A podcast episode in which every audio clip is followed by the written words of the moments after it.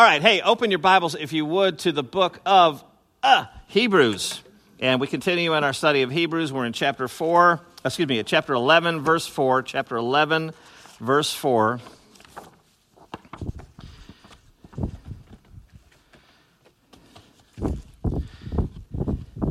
And we just have one verse we're looking at today. Chapter 11, verse 4. If you're visiting, I'll just let you know we started in chapter 1, verse 1. We have worked all our way through. And um, that's kind of how we do it in this class. We work through books of the Bible expositionally. Here we are. This is God's Word.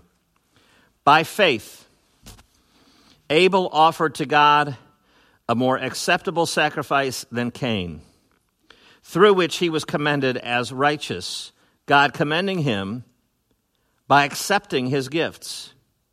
And through his faith, though he died, he still speaks. Let's pray one more time. Father, May the truth be spoken and received here today. In Jesus' name, amen. Well, this uh, chapter uh, of Hebrews, chapter 11, has been often called the Hall of Fame of Faith. Have you ever heard that before? The Hall of Fame of Faith, or people say the heroes of the Christian faith, or whatever. And uh, I've never really liked that uh, title. Uh, first of all, it's been grossly overused. Many a church sign has used it. Um, preachers like to sell it. Oh, don't forget we're in the Hall of Fame. It's just a series promoter kind of a thing. So I hate the cliche, as you know. So I don't like it for that reason. But secondly, um, when we think of a Hall of Fame, we usually think of people who have um, uh, personally accomplish things, right? So, uh, you know, if you're awesome at baseball, you get in the Baseball Hall of Fame. If you're awesome at rock and roll, you get in the awesome uh, the Rock and Roll Hall of Fame. And it, so it speaks to personal accomplishment, which is exactly opposite of the gospel of Jesus Christ. So I'm not crazy about the term for that reason. And thirdly, I'm not crazy about the term Hall of Fame of Faith because it misses the flow and thrust of the scriptures here, I believe. Uh, look at verse 4. By faith, Abel offered to God a more acceptable sacrifice. Look at verse um, 5. By faith, Enoch was taken up. Verse 8. By faith, Abraham. Verse 20, by faith, Isaac. Um, look at um, verse 21. By faith, Jacob. Verse 22. By faith, Joseph. Uh, by faith, Moses. Do you get the sense that the focal point is not the extraordinary, perfect lives? In fact, anything but perfect. These are all struggling people like you and me. Uh, sinners who are redeemed, but sinners who still struggle and don't have perfect lives and don't always make the perfect decisions. But do you get that the, the point is not uh, some kind of uh, canon, some list of, of people to which we should um, aspire so much, but rather a particular kind of faith. By faith, this person. By faith, this person. That seems to be the flow of the text. So I believe that the point is uh, something like this. If we were to walk away with a main idea, I would do this. There are only two kinds of people. There are two eternal standings per the scriptures. Only two ready faith or rebellious unbelief. Only two kinds of people, only two situations. Excuse me. Ready faith or rebellious unbelief. Let's go to our first point. Faith. Oh gosh, I misspelled acceptable. That's, that's unacceptable. faith activates acceptable worship. Let's look at verse 4. By faith, Abel offered to God a more acceptable sacrifice than Cain. Now, we could stop there. Oh, thank you very much. Have you done something to this? Oh, thank you. Oh, thank you. Thank you. Mm. Ruby, thank you. Did your cough drop fall on that? Hey, thank you, Ron. Um, it's so easy to stumble over that first part of that verse. By faith, Abel offered to God just that statement, we go, oh, yeah, well, so whatever, you know, that's great. Faith, off, you know, he offered something to, to God, uh, this Abel guy. Um, but, ladies and gentlemen, um, let, us not race over that in, a, in an attempt to look for something that's deep. We want something deep. Let's get past this stuff and get to something deep. I mean, th- this, is, this is stunning. Um, anything that can be offered by us to God is a supernatural thing. I mean, amazing thing number one is that we're interested in God. No, amazing thing number one is that God's interested in us. Amazing thing number two is that we're interested in God. Those are amazing things. Those are supernatural things. Um, all of that is contained in the fir- first part of verse 4, but let's read on. Um, By faith, Abel offered to God a more acceptable sacrifice than Cain. Now, at this point, ladies and gentlemen, um, all the theological brainies uh, kick into high gear. Um, they, they, about this accepted gift of Abel and the rejection of, of uh, the gift of Cain. All right, and you probably have some uh, preconceived uh, notions, and and people will go, well, you know, um, uh, concerning the sacrifice uh, that uh, Abel brought that was acceptable, and the one that Cain brought that was unacceptable. I've always heard this, and I've always thought this, and I heard my preacher told me this, and and well, I, it's it's this, but what about this? You, you got all these things that you're thinking about. Um, what I've I've read all different kinds of sides. And what I would love for us to do is go, you know what? What do the scriptures give us? What, what do the scriptures give us rather than what I've always heard or what some preacher always told me? So let me give you a, a, a rattle off a common um, analysis of the gift that Abel brought and the gift that Cain brought. Here's what, here's what people normally say. Some people would say, you've got old historians and old theologians and so on, they would say something like this. They would go, okay, well, um, Abel's offering was living, right? He offered this acceptable sacrifice, and and um, he he offered the, the this uh, this uh, sacrificed animal, and uh, Cain offered the fruits of the land, and so one was living, one wasn't living, and so one was better than the other. That's that's how the the logic goes. Somebody else might say uh, Abel's offering, since it was a piece of livestock, took longer to grow, took a greater investment um, was, was, was harder. And speaking of harder, others will say that uh, ranching is um, harder than agriculture. And, uh, you know, I, I, did anybody here grow up on a farm? I didn't, but um, both jobs seem like they're super tough. I mean, feeding the pigs and the cows and all the stuff, and then plowing the land and then harvesting and all that. I mean, those are r- tough occupations. Those are hard working jobs. And so I think a lot of times when the people go, well, you know, raising the livestock was so much uh, harder than uh, the agriculture, I'm not sure that that's true at all. Uh, I think it's kind of a throwaway. And one more common view is this the, the most common view, that's what I'm getting at, is this that Abel's offering was a blood offering and Cain's offering was not a blood offering. It was an offering of the fruit of the ground. You've, most of you have heard that if you've been around the Christian faith, right? And you've heard it just preached authoritatively. And I can show you, I mean, I, Tammy will tell you, I've read a, a stack of books on this, and one guy will build his whole chapter on that one thing and, and just talk about you know, the, the cherubim and, and the mercy seat, and, and uh, it's, it's rich and wonderful. And yes, I, I, I get it. Um, and, and listen, in my little uh, Reformed theological sphere, I, I, we love systematic theology, and the more system, the better. Uh, the, the, uh, the, the, more it fits into a covenantal viewpoint, the, the better. Um, and so the explanation goes something like this Well, Adam and Eve sinned, and God made a covering for them. Okay, that happened in the scriptures, right? God made a covering for him. It's true. The Lord uh, God made for Adam and his wife garments of skin and clothed them. And of course, to get garments of skin from an animal means he had to kill the animal to get the skin. All right, and so people will say this. They'll say, oh, well, Romans 12, 5. They'll go, therefore, just as sin came into the world through one man, and death through sin, and so death spread to all men because all men sinned. And um, and so this, the, the preaching goes like this Well, Adam and Eve, uh, these animals were killed, and it's the first time there was ever death. You've heard that before, right? First time there was ever death, these animals were killed, these, these animals were skinned, God covered them, and oh, to their horror, they see death for the first time. And um, I don't think that's a right use of Romans 5.12. Um, f- for instance, um, were, were those animals the first things ever to die? I don't know. Did fish eat other fish? If you get a yam out of the ground, don't you have to yank it out of the ground and kill it? Don't leaves die and fall? I mean, don't, don't plants uh, turn into vegetation and it turns into mulch and it turns into uh, uh the, the, the uh, forest floor? And I mean, there are all kinds of evidences. what about the whole microorganism world that you can't even see? Um, things are consuming each other all the time, and life is built upon life is built upon life. And so I don't think the Romans 5.12 verse applies here. So, again, my theological circles want to go from uh, skins made for Adam and Eve to Abel's blood offering.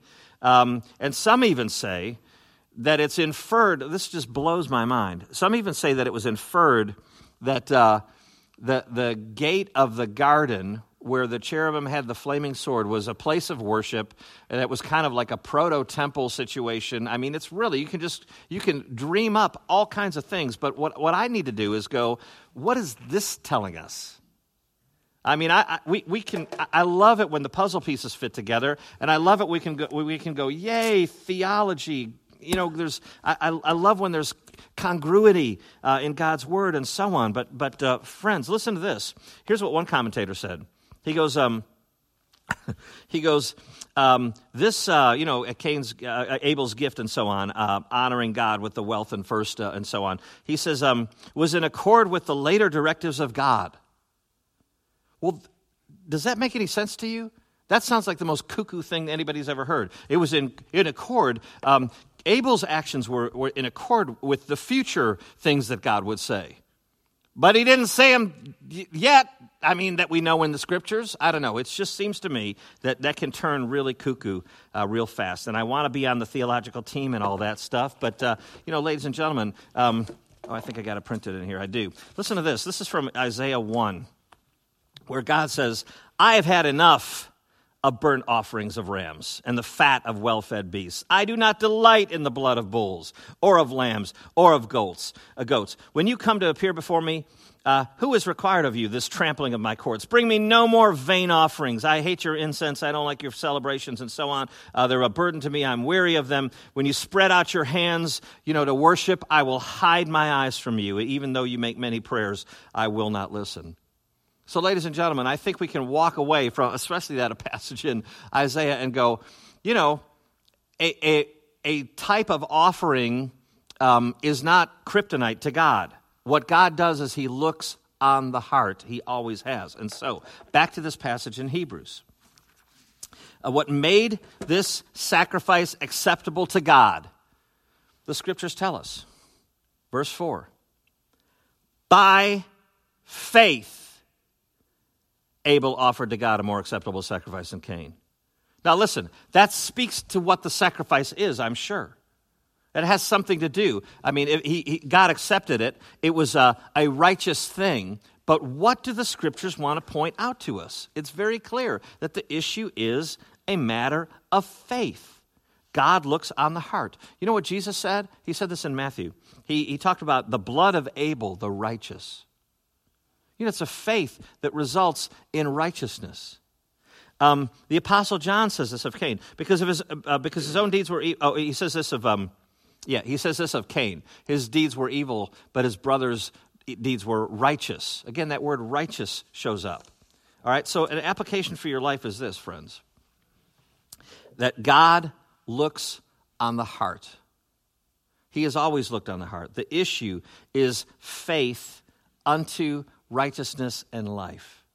What made Cain's, well, excuse me, what made Abel's offering acceptable is that he came in submissive faith, in obedient faith, faith unto righteousness. And so, if you put yourself on this side of the cross, here we are on this side of the cross, looking back on the cross, what are we putting our faith in? The promise of God. The, the promise that, that the Christ came from heaven to earth, took upon himself a human nature, lived a perfect life, the life we couldn't live, he lays it down. That's what we put our faith in, that this God man has come to earth to save us. Now, on, on the other side of the cross, they look forward to God's promises, but the whole point in all this, ladies and gentlemen, is simply this God is approachable only on his own terms. Hey? God is approachable only on his own terms. Um, you either su- surrender yourself to that or you resist it with all you are at the core of your being. Uh, that's the point here. Um, you surrender yourself or you, you, resist. Only two kinds of people. All right, uh, next point. Faith is the means of righteousness. That's kind of keeping in what we were just talking about with. Um, you know, it was printed on the front of the bulletin for years at Grace Van here. Back, at, you know, we, we have these uh, bulletin shells printed up, and we get them in just boxes and boxes. And then we put the day to day stuff here and print them here. Okay, so the fancy colory stuff, the shell is printed. And on those shells for years and years and years, you know what was printed on there? This verse, uh, Galatians 2.16. We know that a person is not justified by works of the law, but through faith in Jesus Christ. That was on the front page of the bulletin. I, I rather like that, so that if a, a visitor came in and they thought, well, you know, I hadn't been in church in a long time, and uh, really, I finally, it's in 2016, I'm going to get my life together, get my right myself right with God, and hopefully, when I croak, uh, it'll be enough. No, no, no we know that a person is not justified, not guilty before God. By works of the law, by working at it, by doing at it, by trying to be good enough. No, no, no. A man is justified by faith, believing the promise of God, believing what was provided for that person, that man or woman. All right? Now, look, that's not a New Testament invention, justification by faith alone. Not a New Testament invention. Not only does Abraham believe God, and it's reckoned to him as righteousness, he believes God, that's an exercise of faith that's the whole issue. Faith, it's reckoned to him as righteousness. You know, reckoned, you know, that's a kind of a Je- uh, Jethro uh, Clampett uh, kind of a term, you know, I reckon. Um, but, you know, it's been reckoned to, uh, to have, to have something reckoned to your account is to have somebody go to your bank and put money in it. That's been reckoned to your account. The, you know, the bank doesn't care where it comes from. They just, they're just glad it's there.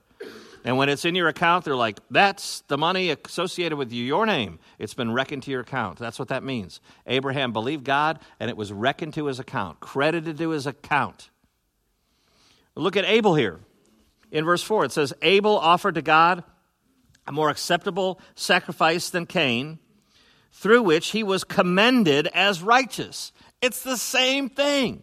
He's commended as righteous. It's reckoned as righteous, credited to him as righteous. God commending him by accepting his gifts. And, and, and that, that's how it's qualified. God accepts the gifts. Now, right there crushes all the ridiculous arguments for being sincere and traveling around the world and seeing all the sincere people all over the world. Uh, doesn't everybody have a shot at their own way to God? No. The answer is no. There's one way, there's one mediator between God and man Jesus Christ. There's one way, there's one truth, there's one life. That's the exclusive claim of the gospel. And uh, what about good intentions? Forget about it. What about searches and quests and, and all the multicolored garb that people wear all over the world in their search for truth? No, ladies and gentlemen. It is by grace through faith in the means that God provided for you to be received by Him. The whole issue is he was commended as righteousness, and it's proved that God commended him by accepting his gifts. God counted him as righteous. He was a believer. Uh, application for your life. You know, um, we know um, that we are redeemed because God accepts us. You know, in, in uh, Jesus' sermon uh, in Matthew 7, he says, Not everyone who says to me, Lord, Lord, will enter the kingdom of heaven, but the one who does the will of my Father who is in heaven. Right? So it's faith flushing, flushing itself out in obedience. But uh, many will say, Lord, oh, Jesus, oh, Jesus, oh, yes, well, I just uh, thought you were fantastic, and uh, my religion recognized you and thought you were a super great guy you know, not what you said in here or anything like that, uh, crazy, but, uh, you know, we, we, just thumbs up, Jesus. Oh, I prayed a prayer when I was at camp. Um, you know, sure, I, I, you know, developed a big Ponzi scheme and I'm in jail right now, but, uh, but, you know, I prayed a prayer when I was at camp, and so that makes everything great. No, ladies and gentlemen. Um, not everyone who says, Lord, Lord, is going to be received by God. Now, here's a great thing, friends. Um, do you have a desire to be close to God? Do you? Do you have a desire for holy things? You know, um, in um, the service in just a minute, yeah, yeah, you're going to be. It's, it's. I think it's the last song we sing. um, there is a fountain filled with blood. And uh, it, it's, this, it's this great um, celebratory verse that we are saved to sin no more. Be saved to sin no more. And Dr. Young even prayed that right after it was over. Oh, that we're going to be sinning no more. I mean, does that sound good to you? Do you long for that in your own life? Well, you know what that is? That's a testimony of the Holy Spirit. The Holy Spirit's reality in your life. The, the, and, and it is a testimony of God accepting you that you're interested in these things. It's, it's amazing that God's interested in us, but it's amazing that we're interested in Him and He receives us here in this life, forever, but here in the now too, ladies and gentlemen, as, as, as uh, testified by the, the, the Holy Spirit who dwells in you. All right, last point. Faith bears an enduring witness. Uh, verse 4 again. Uh, let me flip there. By faith, Abel offered to God a more acceptable sacrifice than Cain, through which he was commended as righteous, God commending him by accepting his gifts. And here it is. And through his faith, though he died, he still speaks. Friends, your life speaks too, doesn't it? Can I ask you a question? And I really am throwing this out to the room. Um, how does your life speak? You know, I, I came back uh, from the, the gym, the workout facility, and um, there was a big giant guy in there. Big, tall, giant, heavy guy and he had been on an elliptical, and I was behind him on the, the bike, you know. Well, actually, I, I always have a phone out, so people make fun of me because I'm always like that. But uh, um, there was this big giant guy, and he was on the on the treadmill, and I mean, he was giant. He was giant, like 400 pounds giant. And uh, he got off, and uh, I told this to Tammy when, when I, I went after him. I said, "Hey," I said, "Man, I just want to encourage you." I showed him the scars on my knees. I said, "Don't let this happen to you because it really hurts." Uh, I had a double knee replacement, in case you're visiting. A double knee replacement. And I said, you know, I've been a fat guy, I've been a thin guy. I'm a fat guy again, and I'd like to be a thin guy. I said, but man, I just encourage you to stay with it. And he said, man, I've already lost 25 pounds. I got on the scale for the first time in years, and I was over 400 pounds. And uh, anyway, nice guy. His name's Josh. And so I'm going to see Josh from time to time, hopefully, and, and I've made some kind of little connection. But, you know, why am I doing that? I mean, I, would like to, I want to help Josh. I, have I've, I've tried where he's tried. But why am I really doing that, ladies and gentlemen? I'm really doing that because maybe there's a gospel connection. I don't know what it is. Maybe he's a Christian. I don't know. But it's a rare opportunity for me to be out somewhere and make some kind of gospel connection. You know why? Because I work at a church and uh, we all wave to each other in the hall. Hi, redeemed pastor. Hi, other redeemed pastor. We're all redeemed. Oh, the redeemed are here. Hi, redeemed people. Oh, ha, ha, ha, ha. And so we just have this. It's this strange thing. You know what? You know what we're supposed to be doing per, per um, the book of uh, Ephesians. We're supposed to be um, equipping the saints for the work of the ministry. That's what I'm supposed to be doing is equipping the saints for the work of the ministry. I'm not the professional clergyman who does all the work and you just plop down and show up every once in a while, listen to some stuff, and then go home again. No, you are to be equipped for the work of the ministry. You know why? Because you're the ones out there. It's weird for me to be at the gym talking to some guy, but it's not weird for you to be at your job or to be with your neighbors or to be with other parents as you cart kids around and, and sporting events and stuff like that. that. That's what you're supposed to be doing. So I guess I'm asking you this question How do you speak? How does your faith speak? Anybody want to throw something out there? I bet you don't because I answered it pretty much. all right, that's all right. Uh, but that's how you speak, right? I mean, you make connections. You, you have a, on the front of your mind, you think, gospel, gospel, gospel, gospel. I don't want to ram it down somebody's throat. I don't want to sell it to them because I can't. I don't want to get more people for our team. Yay, Christian religion team. I don't care about any of that. I care about um, souls that need Christ. Anyway, that's how we should move. That uh, uh, our our sharing of Christ w- with the world um, should come from our eager worship, like Abel, um, and our um, righteous behavior and offerings. All right, last thing, and um, I'm going to use this to share the gospel with you and to kind of bring it round to our whole, whole main point here. Um, but anybody see the Golden Globes the other night? Uh, it was last Sunday night. The Golden Globes. Okay. Well, you know, I've told you before, we feel like we have to watch these award shows, and uh, so we, we tape them, record them, and then uh, when it's like Sally Johnson, blah, blah, all these producers and stuff, it's like commercials and speeches, we just go over them. Um, but anyway, Jim Carrey uh, came out. And you know, Jim Carrey's uh, uh, girlfriend committed suicide uh, not long ago, six months or a year ago. Really, it was his first appearance since uh, her death, and he's probably done some processing. But uh, anyway, let's take a look at this. Thank you. I am two-time Golden Globe winner Jim Carrey.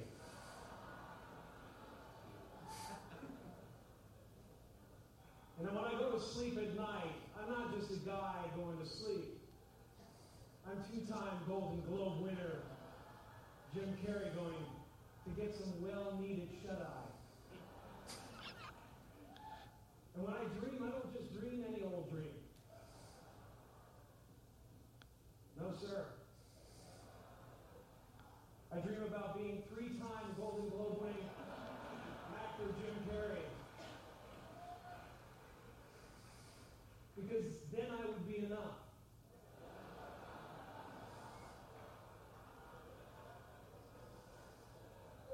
It would finally be true. And I could stop this, this terrible search. What I know ultimately won't fulfill me.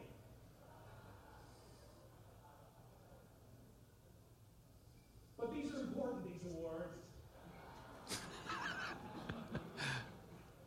I don't want you to think that just because if you blew up our solar system alone, you wouldn't be able to find us or any of human history with the naked eye. But from our perspective, this is huge. All right. Well, that's legitimately funny, and um, but you know, and you know, you know, I, I watched that and I almost thought, man, that is fertile soil right there. I mean, oh, brother, guy, man, person, receive the gospel, receive the Lord of glory. I mean, we, this has exactly what you're articulating, what you're looking for. But um, that, that, that term that he uses, then it would be enough. Um, that's really the, the crux of it, isn't it?